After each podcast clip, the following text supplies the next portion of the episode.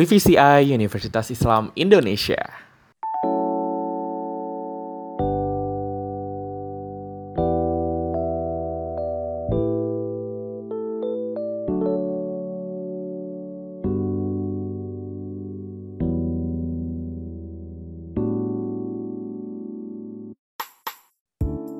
Assalamualaikum, halo semuanya. Selamat datang di podcast VPCI Universitas Islam Indonesia. Kopassus, Koalisi Podcast Anti Serius. Nah, pada Kopassus periode ini, kita bakal bawain materi yang asik banget nih buat diulas. Namun sebelum itu ada istilah yang namanya tak kenal maka tak sayang. Nah oleh karena itu izinkan kita buat memperkenalkan dulu nih selaku podcaster. Oke, halo semuanya, nama aku Rizal. Orang-orang biasanya menganggap Jale. Aku merupakan mahasiswa hubungan internasional angkatan 2020. Nah kebetulan di sini aku bersama partner setiaku nih ada siapa? Mungkin bisa dikenalkan? Halo, perkenalkan nama aku Alika dari akuntansi 2020. Oke, untuk selanjutnya kayaknya sabi banget nih buat diserahin ke Alika buat ngomong nih. Oke, okay, thanks ya Jale. Tapi sebelumnya nih, sebelum kita sharing lebih lanjut, kalau-kalau ada yang kepo tentang Kopassus, ke mana aja sih?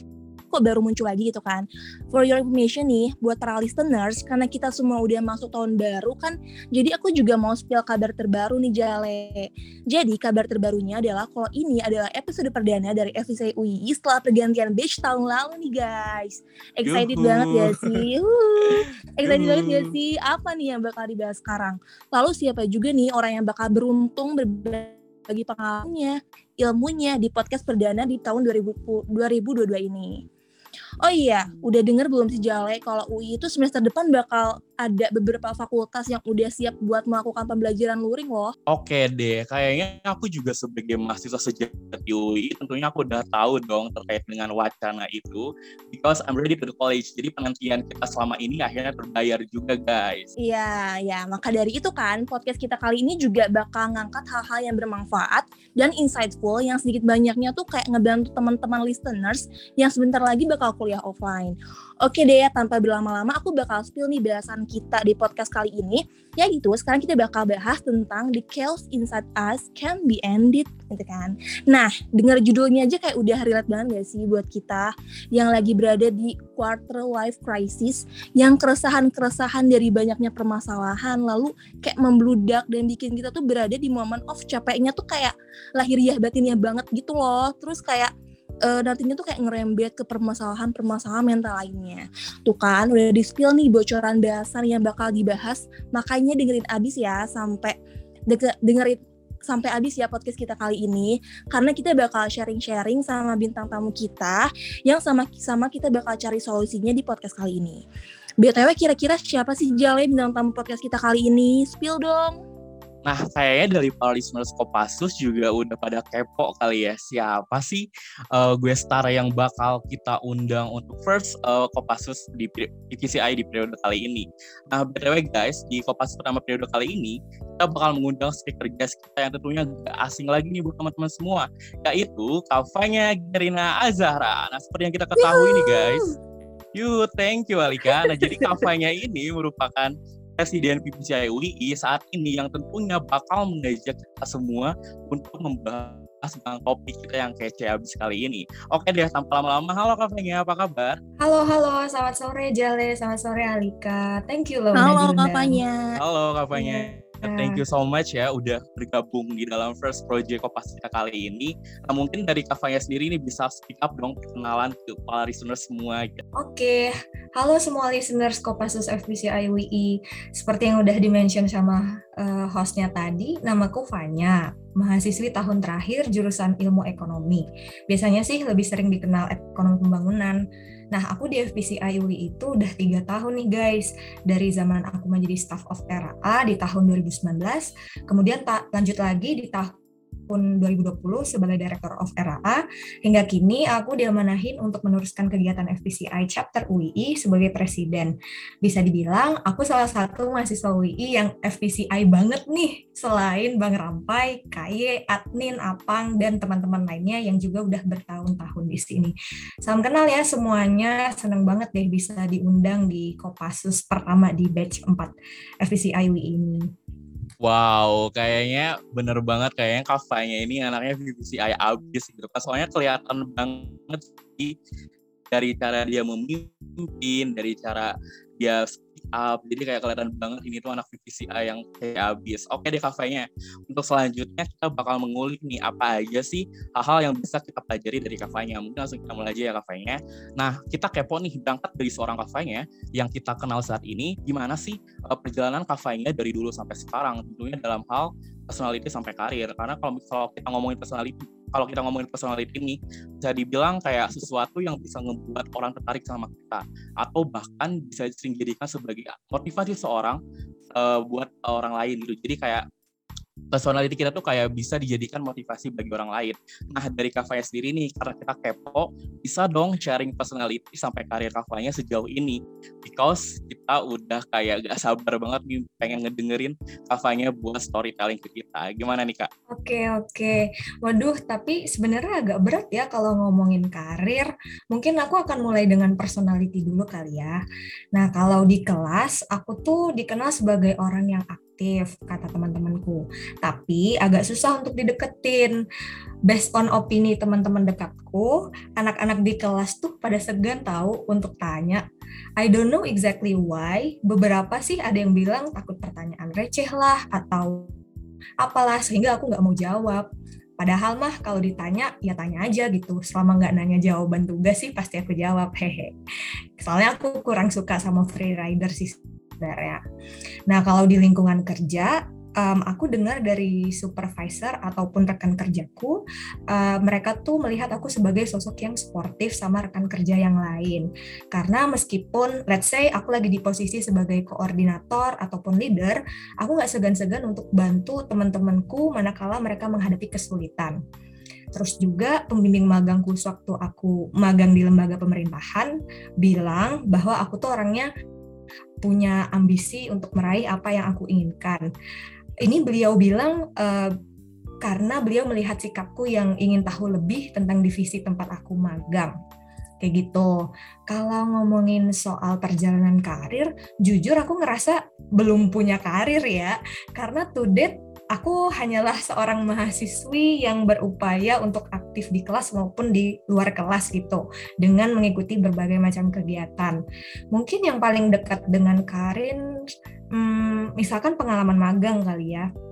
Tadi kan sempat aku sebut juga aku pernah magang di satu institusi pemerintahan yang fokus kerjaannya itu menganalisis proses bisnis dari usaha tambang di Indonesia. Kemudian aku juga pernah magang di sebuah NGO yang concernnya uh, mengurangi kemiskinan anak-anak marginal yang tinggal di pinggiran sungai di Yogyakarta. Saya itu kalau karir yang berkaitan dengan akademik, aku juga beberapa kali bantu dosen dalam penelitian mereka. Juga aku um, mengajar sih sebagai asisten dosen bantu teman-teman mahasiswa yang uh, tingkat bawah gitu deh Jale singkatnya. Waduh, kayaknya juga nih guys buat para kalian yang mau lebih kenal lanjut sama kafanya kan jangan takut, takut. Karena dari kafanya sendiri humble banget nih buat bisa interaksi sama kalian semua. Kecuali tentang tugas ya kak ya. Bener banget. Aku gak bakalan spill jawabannya full sih tapi aku lebih seneng ngajarin Tuh guys, jadi kalau misalkan kalian nih dari anak ekonomi kayak kebingung nih kayak ngomongin rumus ekonomi atau apa mungkin kalian bisa tanya langsung ke kafanya terkait dengan cara-caranya. Dan terkait dengan personality juga ini bagus banget nih dari kafanya dia bisa uh, punya ambisi untuk kayak lebih uh, keinginan untuk lebih lanjut sehingga akhirnya dia uh, bisa mendapatkan privilege atau kayak suatu ujian dari atasannya gitu guys dan kayaknya juga ini patut banget nih buat kita kulik lebih lanjut kalau dari Alika sendiri gimana nih apakah ada statement atau question dari Alika gimana nih Al? Uh, buat next question mungkin aku bakal nanya ya tentang tadi kan kafanya udah ngejelasin latar belakang kafanya orangnya kayak gimana kan dari sisi personality sampai karir yang udah dijelasin kafanya tadi. Nah dari hasil observasi kafanya sendiri nih mengenai pencapaian kafanya deh sejauh ini. Kafanya tuh uh, ini gak sih kayak UI itu menurut kafanya ngasih andil lebih gak sih terhadap perubahan kafanya dari dulu sampai sekarang atau menurut kafanya itu tuh kayak murni berkat dari kesadaran kafanya sendiri aja yang tadi kayak personality kafanya itu yang terus ingin belajar dan berkembang gimana menurut kafanya? Menarik, menarik. Jadi ini uh, kaitannya antara institusi tempat aku belajar atau akunya sendiri gitu yang contribute a lot to my development. Jujur kalau dilihat UI sebagai sebuah institusi memberi andil terhadap karirku sampai detik ini, I would say uh, nothing, nothing much gitu, nggak nggak begitu banyak karena kan aku lebih banyak berkegiatan di luar UII ya. However, terkhusus uh, program studi ilmu ekonomi, I would say yes karena prodi IE tempat aku belajar itu banyak banget membantu aku perihal administrasi. Terutama ketika aku mau daftar lomba sih ataupun ikut conference. Nah, prodiku dan juga FBA itu sangat akomodatif nih. Misalkan mau membuatkan surat rekomendasi, bantu buatkan surat pengantar magang dan lain sebagainya. Tapi tetap sih um, apa ya meskipun nggak terlalu banyak membantu uh, development aku, aku bersyukur jadi bagian daripada UI uh, karena di UI ini aku sampai bisa ketemu teman-teman uh, kayak kalian gitu. Aku bisa menemukan people yang like minded like me gitu. Salah satunya di FPCI UI gitu sih Alika. Oke, okay. iya sih kak, aku setuju banget perihal kalau misalnya kayak uh, mengenai tadi akademik atau karir itu balik lagi ke diri kita sendiri kan meskipun itu sedikit banyaknya tuh didukung oleh UI tapi kebanyakan itu kayak ya tergantung gimana kitanya juga gak sih gitu kan nah dari tadi udah kafanya udah membeberkan um, besar ada kaitannya UI terhadap karirnya atau tidak untuk nextnya gimana tanggapan kamu tentang tadi statement kafanya Jale?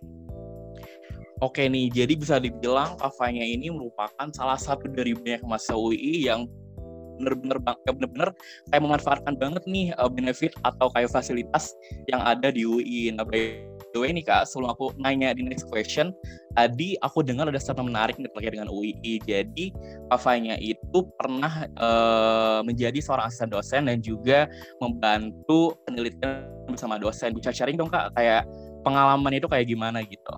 Oke, pengalaman jadi asisten dosen sama asisten penelitian.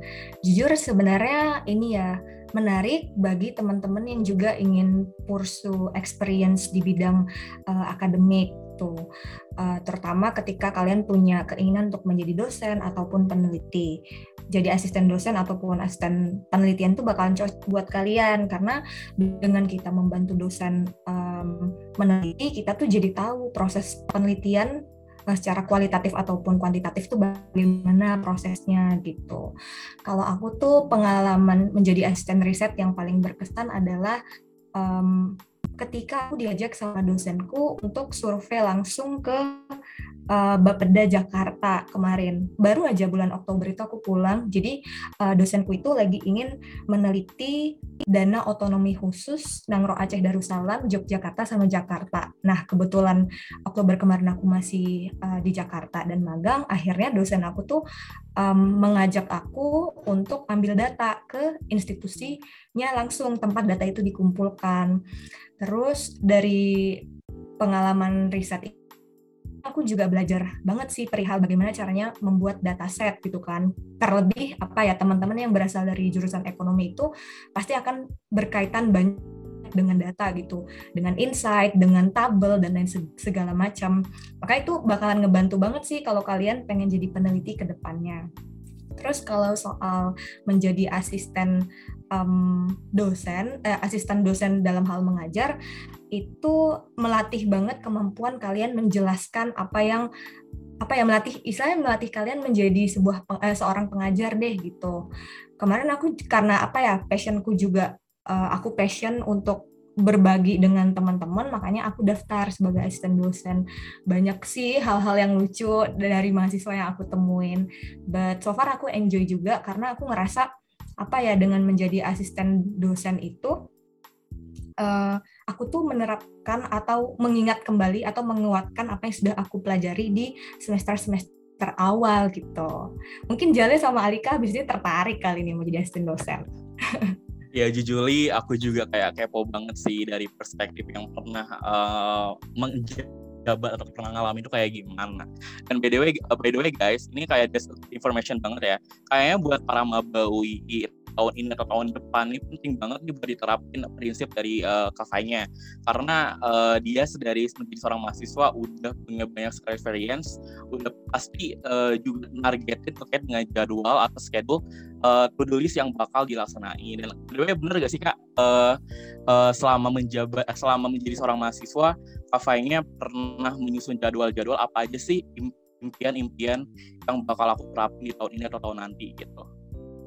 Of course, uh, perihal jadwal itu sudah aku terapkan bahkan sebelum aku uh, kegiatannya itu banyak. Jadi uh, semasa aku maba, aku tuh udah bikin yang namanya individual development plan. Jadi kayak planning apa-apa saja yang mau aku capai selama aku berkuliah. Jadi kan kalau kita berkuliah kan 7 sampai 8 semester ya.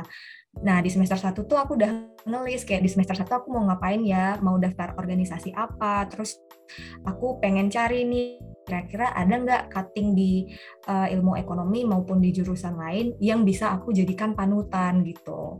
Jadi apa ya dengan kita punya jadwal, dengan kita punya individual development plan itu bikin kita uh, ketrack gitu sama impian-impian yang ingin kita capai selama kita menjadi mahasiswa Jale. Oke, by the way terkait ngomongin individual development plan ya ini menarik banget nih. Aku baru dengar atau ini emang uh, kalimat khusus atau kayak kata-kata khusus dari kafanya sendiri nih? Atau memang udah ada secara umum atau memang aku kurang tahu kali ya? Gimana kak? Oke, jadi uh, memang ada istilah namanya IDP atau Individual Development Plan. Nah, istilah ini tuh umum yang biasa digunakan sama apa ya employee yang udah kerja di kantoran gitu. Dan aku pertama kali tahu uh, da, tahu istilah ini ketika aku mau daftar sebuah scholarship khusus pengembangan apa ya keterampilan kepemimpinan gitu.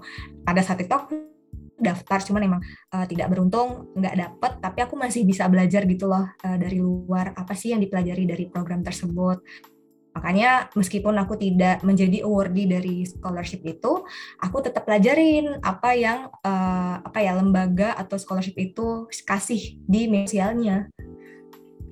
Oke, BDW ketika aku ngedenger statement dari kafanya, aku mikir kayak kafanya pasti orangnya kerja keras juga, bener kak? Bener gak kak? Gimana ya? teman-teman yang menilai sih tapi aku pasti akan mengupayakan yang terbaik lah hmm. biar kalau ada sesuatu aku nggak menyesal gitu loh karena aku sudah putting my best on several things yang aku lakukan okay, gitu. Oke, thank you ya Kafanya. By the way, buat next topic kali ya. Uh, kalau misalnya kita ngomongin nih di situasi zaman sekarang atau kita lihat nih di generasi zaman sekarang, kita mengenal suatu fenomena yang melekat banget sama anak muda yaitu FOMO atau istilahnya itu mungkin bagi teman-teman tahu yaitu of, of fear of missing out yang membuat kita selalu tidak ingin tertinggal nih dari orang lain dalam hal karir, prestasi dan sebagainya. Nah, aku aku jujurnya aku kepo nih dari kafanya sendiri, pernah nggak sih ngalamin fenomena FOMO ini? Pasti pernah dong Jale. kayaknya wow. aku, iya, kayaknya aku FOMO sejak aku belum kuliah deh malah. Cuman pada saat itu aku nggak tahu kalau isi istilahnya itu uh, FOMO atau fear of missing out. Oke, dari perspektif kafanya sendiri nih, kira-kira uh, relevan nggak sih FOMO itu muncul di generasi zaman sekarang? Atau kayak memang dari zaman-zaman kayak 1990-an juga udah dikenal tapi kayak orang-orang kayak gak tau namanya dari dari dari kafanya sendiri gimana nih? menurut aku relevan banget ya sama situasi kita pada saat ini karena uh, sekarang itu kan kita mudah sangat-sangat mudah untuk menerima informasi apalagi kalau kita berjejaring di media sosial gitu. Sesimpel kita buka Twitter atau buka Instagram, LinkedIn, kita tuh udah bisa tahu uh, informasi opportunity apa yang dilakuin oleh teman-teman kita, apa pencapaiannya. Bahkan kita sesimpel kayak kita bisa tahu nih uh, uh, cuaca hari ini tuh apa ya hujan atau berawan gitu. Kita tahu nih hari ini misalkan uh, apa tiba-tiba ada perang gitu di Cina sama Amerika kayak gitu. Itu informasi yang sekarang itu kita sangat-sangat mudah um, mudah dapatkan dan sedikit banyaknya itu bikin kita apa ya kalau negatively impactnya tuh kayak bisa ngegiring kita kalau misalkan kita nggak bisa benar-benar kontrol diri kita gitu sih Jale. Oke deh, by the way, ini kayaknya dari Ali juga udah punya statement menarik nih terkait dengan FOMO. Kira-kira dari Alika ada nggak sih statement menarik tentang FOMO ini? Ada dong Jale. Kan tadi aku tuh pernah uh, sedikit mendengar ya kalau kafanya itu FOMO juga ternyata kan. Nah, menurut kafanya, kafanya dulu sadar gak sih kalau kafanya, kafanya itu um, kefomoan kafanya itu adalah salah satu sumber dari chaosnya pemikiran kafanya. Karena kan kita juga research nih, menurut sumber kita dapat sumber kalau penyebab FOMO ini adalah perasaan kita yang nggak bisa dikendalikan oleh diri kita sendiri dan gejalanya yang muncul salah satunya adalah kita tuh kayak mudah terpengaruh dan cenderung gelisah setiap saat karena kita tuh kayak um, panas akan akan pencapaian yang lain gitu loh. Menurut Kavanya, Kavanya setuju nggak sih sama statement itu? Hmm, kalau dibilang salah satu indikasi FOMO itu dengan mudah terpengaruh, yes, aku setuju. Namun kalau dibilang apa ya kita nggak bisa ngendaliin diri sendiri, jujur aku nggak setuju sih. Because upon many occasions that happen in our life, we are the only subject we can control gitu. Misal nih, ada teman kita bilang, ah kamu mageran sih gitu. Gimana mau maju kalau kerjaannya nongkrong terus misalkan? Atau lihat tuh si A banyak ikut kegiatan sana sini sampai-sampai dia bisa jadi mapres nah ini kan yang tahu ses dari apa yang kita lakukan kan kita sendiri ya. Kita tuh seharusnya uh, ini sih jangan biarkan opini orang lain, terutama orang yang nggak benar-benar kenal personality kita, itu mempengaruhi mental state atau pola pikir kita bisa aja kita lagi nggak berkegiatan itu karena ya kita baru aja menyelesaikan sebuah proses sebuah proker yang besar misalkan. Sehingga kita butuh uh, eh, self reward dengan berhenti sejenak gitu. Nah perjalanan kita tuh nggak bisa disamaratakan loh teman-teman dengan orang lain karena pace orang kan beda-beda. Nah, aku ada sedikit cerita sih Alika sama Jale nih. Uh, jadi sewaktu aku ikut MUN di Bandung, ada seorang chair bilang kayak gini, intinya sih dia bilang ikut MUN itu harus ada target menang. Karena kalau enggak kamu akan rugi banyak gitu. Rugi waktu rugi biaya. Apalagi kalau kamu ikut MUN dengan full accommodation gitu. Belum lagi harga tiket keretanya. Nah, pada saat itu aku yang masih baru-baru MUN jadi agak ke brainwash sih. Dan di MUN selanjutnya aku jadi selalu set target uh, eh, sebagai uh, apa ya, set target yang award oriented gitu, which is aku sadar itu nggak bagus. Karena letak kefomoannya ini ya mindset bahwa kalau ikut MUN itu harus menang dapat award gitu. Why is it bad? Nah, menurutku uh, pada masa itu aku set target yang tidak realistis dengan kapasitas aku. Let's say kemampuan public speaking aku tuh masih standar dan kemampuan riset aku masih belum tajam untuk MUN itu. Lalu aku berhadapan dengan uh, delegates yang memang public speakingnya sudah mantap, yang memang dulu semasa SMA atau SD-nya mereka adalah uh, apa ya debater gitu kan. Um, ya pasti kalah lah kalau misalkan aku yang baru-baru belajar public speaking gitu kan. Pada akhirnya aku jadi merasa worthless pada saat itu. Makanya kayak apa ya buah dari kefomoan ini aku apa ya mungkin mental aku agak terganggu sehingga aku merasa worthless gitu. Gara-gara eh, ikut MUN nggak bawa pulang award. Padahal kan kalau dipikir-pikir lagi ya yang terpenting itu bukan soal award melainkan tambahan ilmu yang aku dapatkan dari mengikuti MUN tersebut. Nah, alhamdulillahnya semenjak kejadian itu, aku sadar sih um, bahwa tidak semua apa ya tidak melulu MUN itu hasil akhirnya harus award. Uh, dan semenjak saat itu aku juga mulai apa ya melatih untuk mengontrol mindsetku. Gitu sih ini cerita tentang FOMO dari MUN guys. Oke okay, oke okay. menarik banget apanya aku setuju banget sih uh, perihal bahwa kita tuh harus percaya gitu loh sama kemampuan diri kita sendiri dan harus realistis terhadap apa yang apa yang kita uh, apa dengan kemampuan kita harus realistis dengan kemampuan kita soalnya kan banyak nih kafanya orang-orang tuh kayak sekarang nih zaman zamannya NFT orang-orang tuh kayak FOMO banget ingin semuanya tuh terjun ke dunia NFT kan padahal mereka tuh nggak punya kapasitas itu untuk membahas dan mengelola dari NFT itu sendiri kan kafanya Nah, menurut kafanya kan tadi kafanya udah ngejeberin juga tentang pengalamannya seputar um, FOMO dan itu tuh udah lengkap banget sih menurutku. Iya nggak sih Jale? Iya bener banget dan pas ngedenger statement dari Kevin MUN, aku sebagai mahasiswa HI tampar banget karena bisa dibilang extens MUN aku bisa dibilang kayak dikit banget. Jadi kayak wow ini saatnya sepertinya aku harus join lagi nih buat ngikut MUN nih guys. Aduh. Oke deh, kayaknya jadi, kayaknya jadi FOMO nih, Jale. Oh. yang penting yang penting uh, kayaknya juga iya sih jadi FOMO. Cuma aku ambil baiknya aja sih kak. Nah by the way nih kak uh, kita kepo nih. Gimana sih uh, cara kafanya untuk mengantisipasi fenomena FOMO yang melekat banget di generasi zaman sekarang ini kak? Oke. Oke pertama-tama kita mesti tahu dulu nih apa sih yang menyebabkan kita itu ngerasa FOMO gitu. Di sini kita berbicara FOMO dalam konteks karir dan prestasi nih ya. Nah, kalau dipikir-pikir kemungkinan besarnya pasti gara-gara kita sering melihat story orang di Instagram atau terlalu banyak tahu tentang informasi uh, di portal-portal ini ya uh, mencari internship opportunity kayak Glassdoor ataupun LinkedIn. Nah, menurut aku kalau aku pribadi sih cara aku mengantisipasi fenomena FOMO ini ada beberapa hal sih. Yang pertama, ketika aku ngerasa FOMO, aku pasti akan mengurangi uh, apa ya penggunaan medsos secara signifikan. Misalnya aja aku uh, berhenti cu ambil cuti seminggu buka Instagram atau LinkedIn atau beberapa hari deh kalau emang kita nggak bisa ini ya nggak bisa uh, stay away dari media sosial gitu.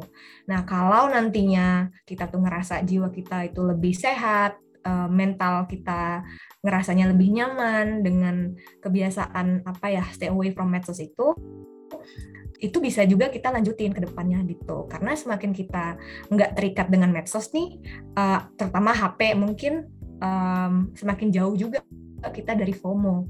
Cuman ini tidak berlaku kepada ini ya teman-teman yang emang punya kerjaannya tuh tiap hari tuh schedule-nya tuh padat gitu.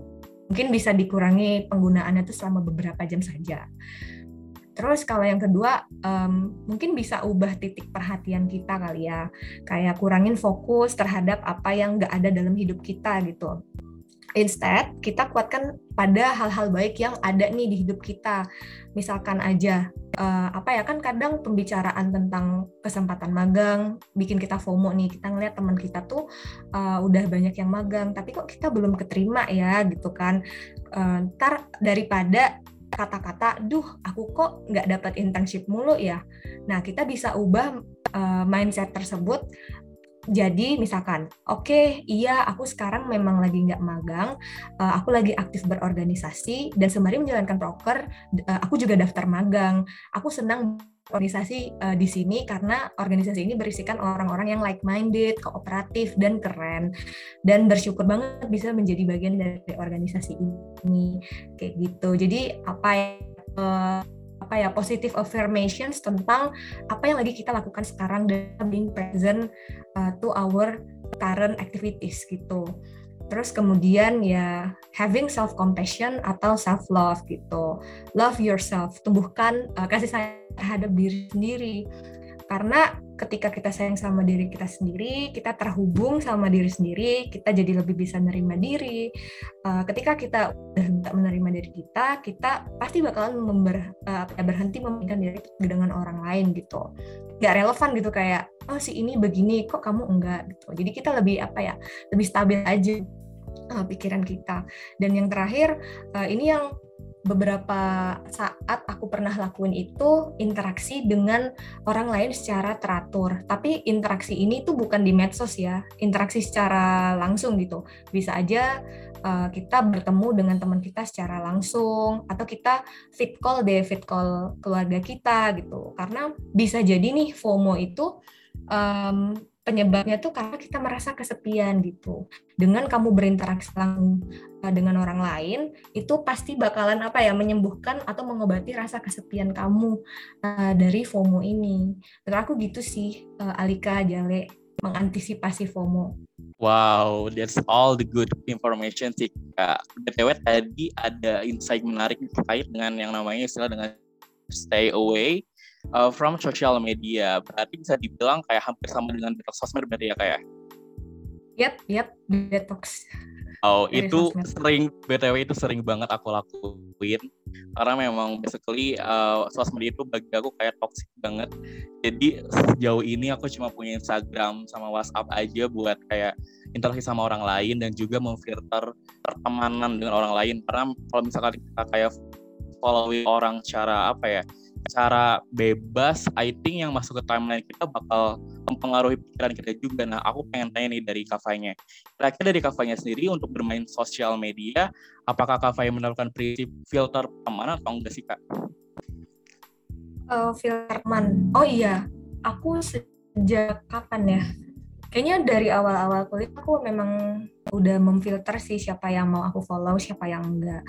Um, aku lebih apa ya hanya kadang kan kita seneng ya punya banyak teman dan um, baru sekali kenal tuh udah mau follow-followan gitu. Nah kalau aku uh, ngefilternya gini, aku bukan follow seseorang yang memang aku sudah uh, kenal dari satu konferensi, dan satu konferensi itu kita kayak kerja bareng gitu, atau teman-teman organisasi aku.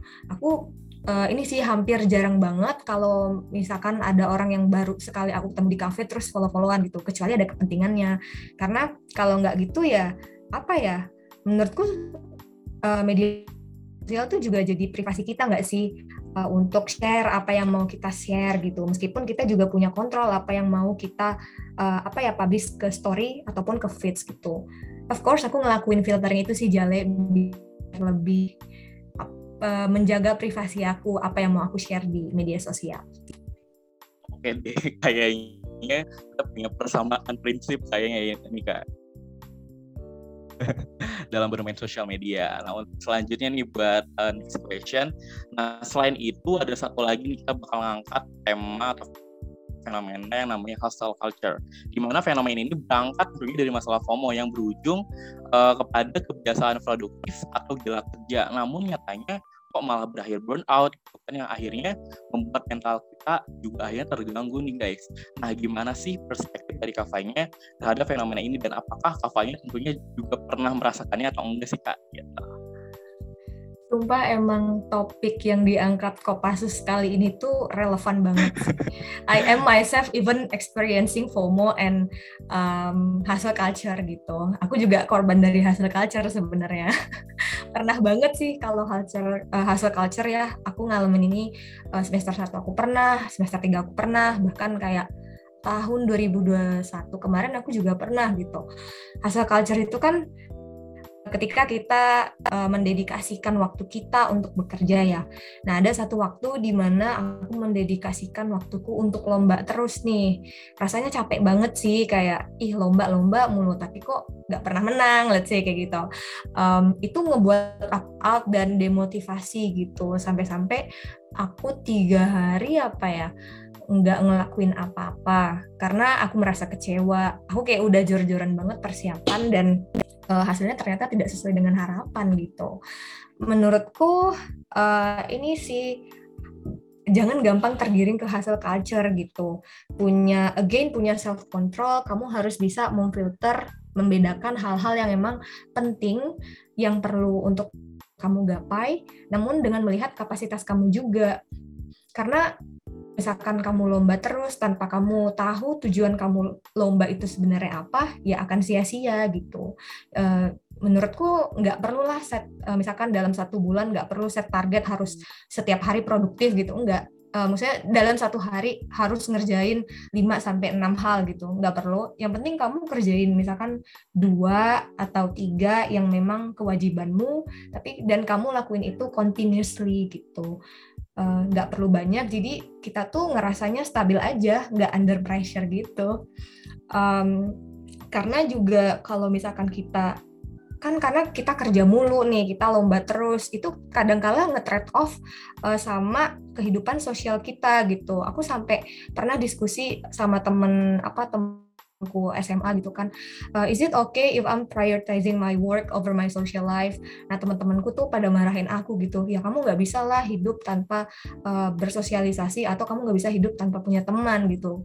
Kamu lomba boleh kamu kerja boleh tapi tetap luangkan waktu satu kali dalam seminggu untuk punya teman kayak gitu.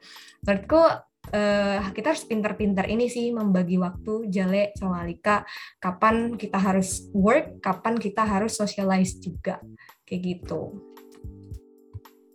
Oke, berarti bisa dibilang kita juga sebagai mahasiswa nggak apa ya, nggak pernah atau kayak wajib banget nih buat nggak ninggalin yang namanya social life. Nah, kalau dari Alika sendiri ada nggak sih statement terkait dengan kampanye ini? Gimana nih Al? Oke deh, kayaknya juga uh, terkait dengan uh, question selanjutnya nih kak. Kayaknya ini mau beranjak ke final question nih Nah, kita kepoin terkait dengan yang menjadi landasan atau kebiasaan kafannya akhirnya bisa punya pemikiran yang clear dan bisa memilah serta memanage informasi di otak sehingga dapat momen kedamaian itu gimana sih Kak? Atau mungkin uh, jawabannya sama kayak yang tadi atau mungkin ada pembaharuan yang bisa banget disampaikan kepada para listener semua gitu. Oke, kalau tadi kan lebih ke apa ya jawaban dari pertanyaan sebelumnya kan lebih ke self awareness ya. Nah, aku mau tambahin sedikit sih uh, agar kita bisa punya kebiasaan atau landasan biar kita bisa berpikir clear. Simply dengan uh, melatih critical thinking kamu gitu. Dulu coach debat aku tuh ngajarin kalau misalkan buat argumentasi itu kita usahain harus punya 5 why. Maksudnya apa?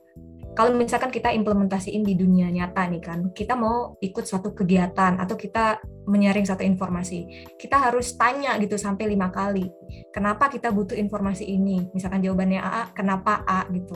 Misalkan jawabannya B, kenapa B? Sampai lima kali why gitu. Karena dengan melatih apa ya why why why itu kita jadi punya uh, landasan yang kuat kenapa kita melakukan sesuatu gitu. Jadi pikiran kita tuh juga jernih uh, apa ya clear jelas gitu alasannya tuh mendasar banget. Terus um, ini sih tadi ya kayak yang ini know your apa ya know your personality bisa dibuat misalnya bisa dilatih juga dengan membuat individual development plan uh, terus di, eh, di mana IDP eh, IDP-nya itu dibuat dengan apa ya smart goals set daily targets yang gak usah banyak-banyak simple aja setiap harinya but continuously. Itu jale tambahannya. Oke, thank you banget ya kak buat informasi yang menarik banget nih buat kita dengar dan kita pahami uh, bareng-bareng. Nah ini bisa dibilang kayak salah satu final question lagi nih, karena durasi kita juga udah kayak terbatas banget, tapi kita kepo dan kayaknya ini penting banget nih buat didengerin uh, oleh para oleh para listeners Kopassus semua. Nah, seperti yang kita tahu di LinkedIn Kafanya juga bisa dibilang kayak banyak banget ya kayak achievementnya. Ada salah satunya kayak internship di Kemenkeu, jadi pernah menjadi project leader di Kenobi, volunteer di Sadar Katalis yang which is Sadar Katalis merupakan salah satu apa ya salah satu bisa dibilang organisasi yang aku incar sih kak karena anak-anaknya itu pada hebat-hebat semua di sana gitu kan.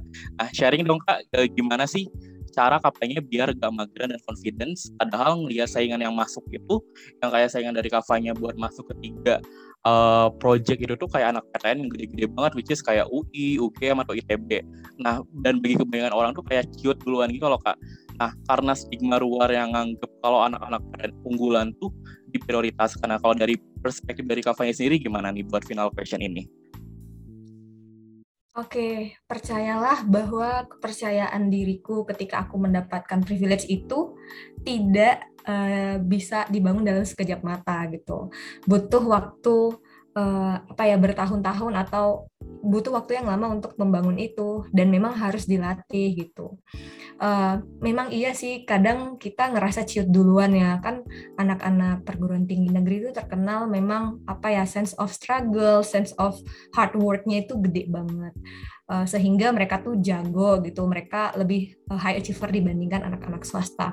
Tapi pengalaman aku ketika seleksi di program itu enggak kok. Uh, para manajemen uh, manajemen timnya tuh menilai students itu berdasarkan uh, objektivitas gitu, berdasarkan sejauh mana sih orang ini tuh mau struggle untuk mendapatkan privilege itu. Um, aku punya cerita sih, mungkin singkat aja aku cerita. Jadi dulu kan aku pernah ikut lomba debat dan aku dihadapin sama salah satu debater dari uh, PTN ternama gitu. Dan aku ketika lomba um, ketika lomba bertemu dengan debater tersebut aku tuh ngerasa ciut. Karena aku ngerasa argumentasiku tidak sebagus dia gitu. Long story short ternyata uh, aku dipertemukan lagi gitu. Ketika uh, ketika daftar students katalis nih aku satu satu apa kelompok interview FGD bareng dia. Dan emang uh, ngerasa wow uh, aku ketemu lagi gitu. Dan aku udah pasrah aku kayak uh, aku kayak udah pesimis bakalan keterima gitu karena saingannya dia.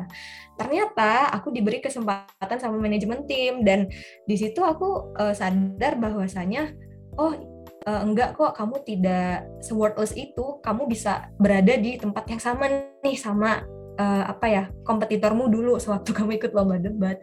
Jadi uh, ini sih nggak uh, semerta-merta apa ya hanya karena institusi gitu loh. Memang banyaknya itu dari perguruan tinggi negeri anak-anaknya um, lebih banyak mendapatkan privilege gitu ya. Tapi nggak menutup kemungkinan kalau kita yang dari swasta juga bisa mendapatkan hal yang sama gitu.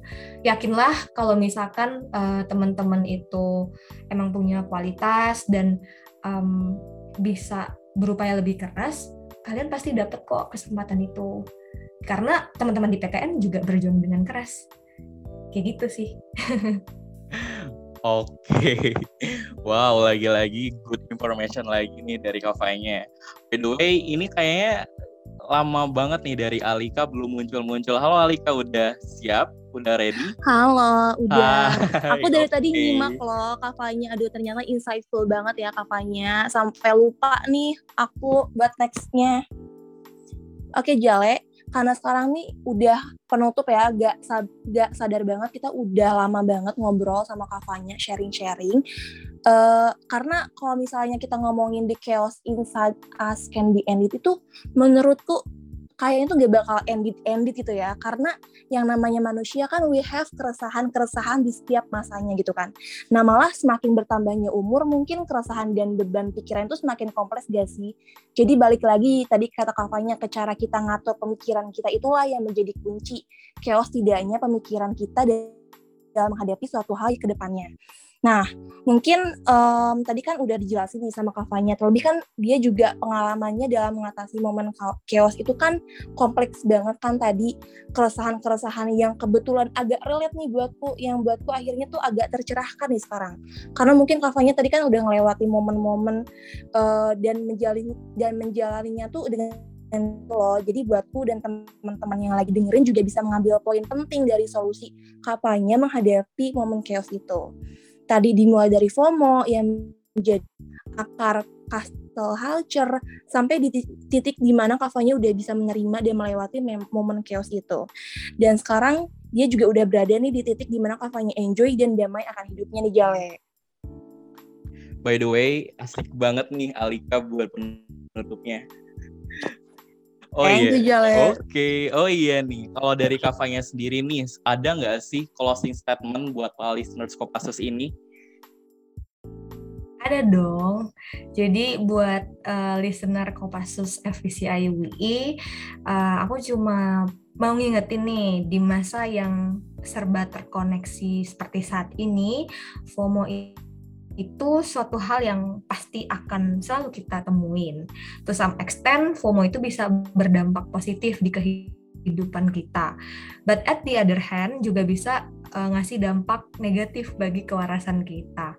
Makanya penting banget punya kontrol terhadap diri sendiri. Contohnya dengan tidak secara gampang comparing ourselves to others Terus live your life to the fullest, being present, know your pace and quality, stop comparing yourself with others.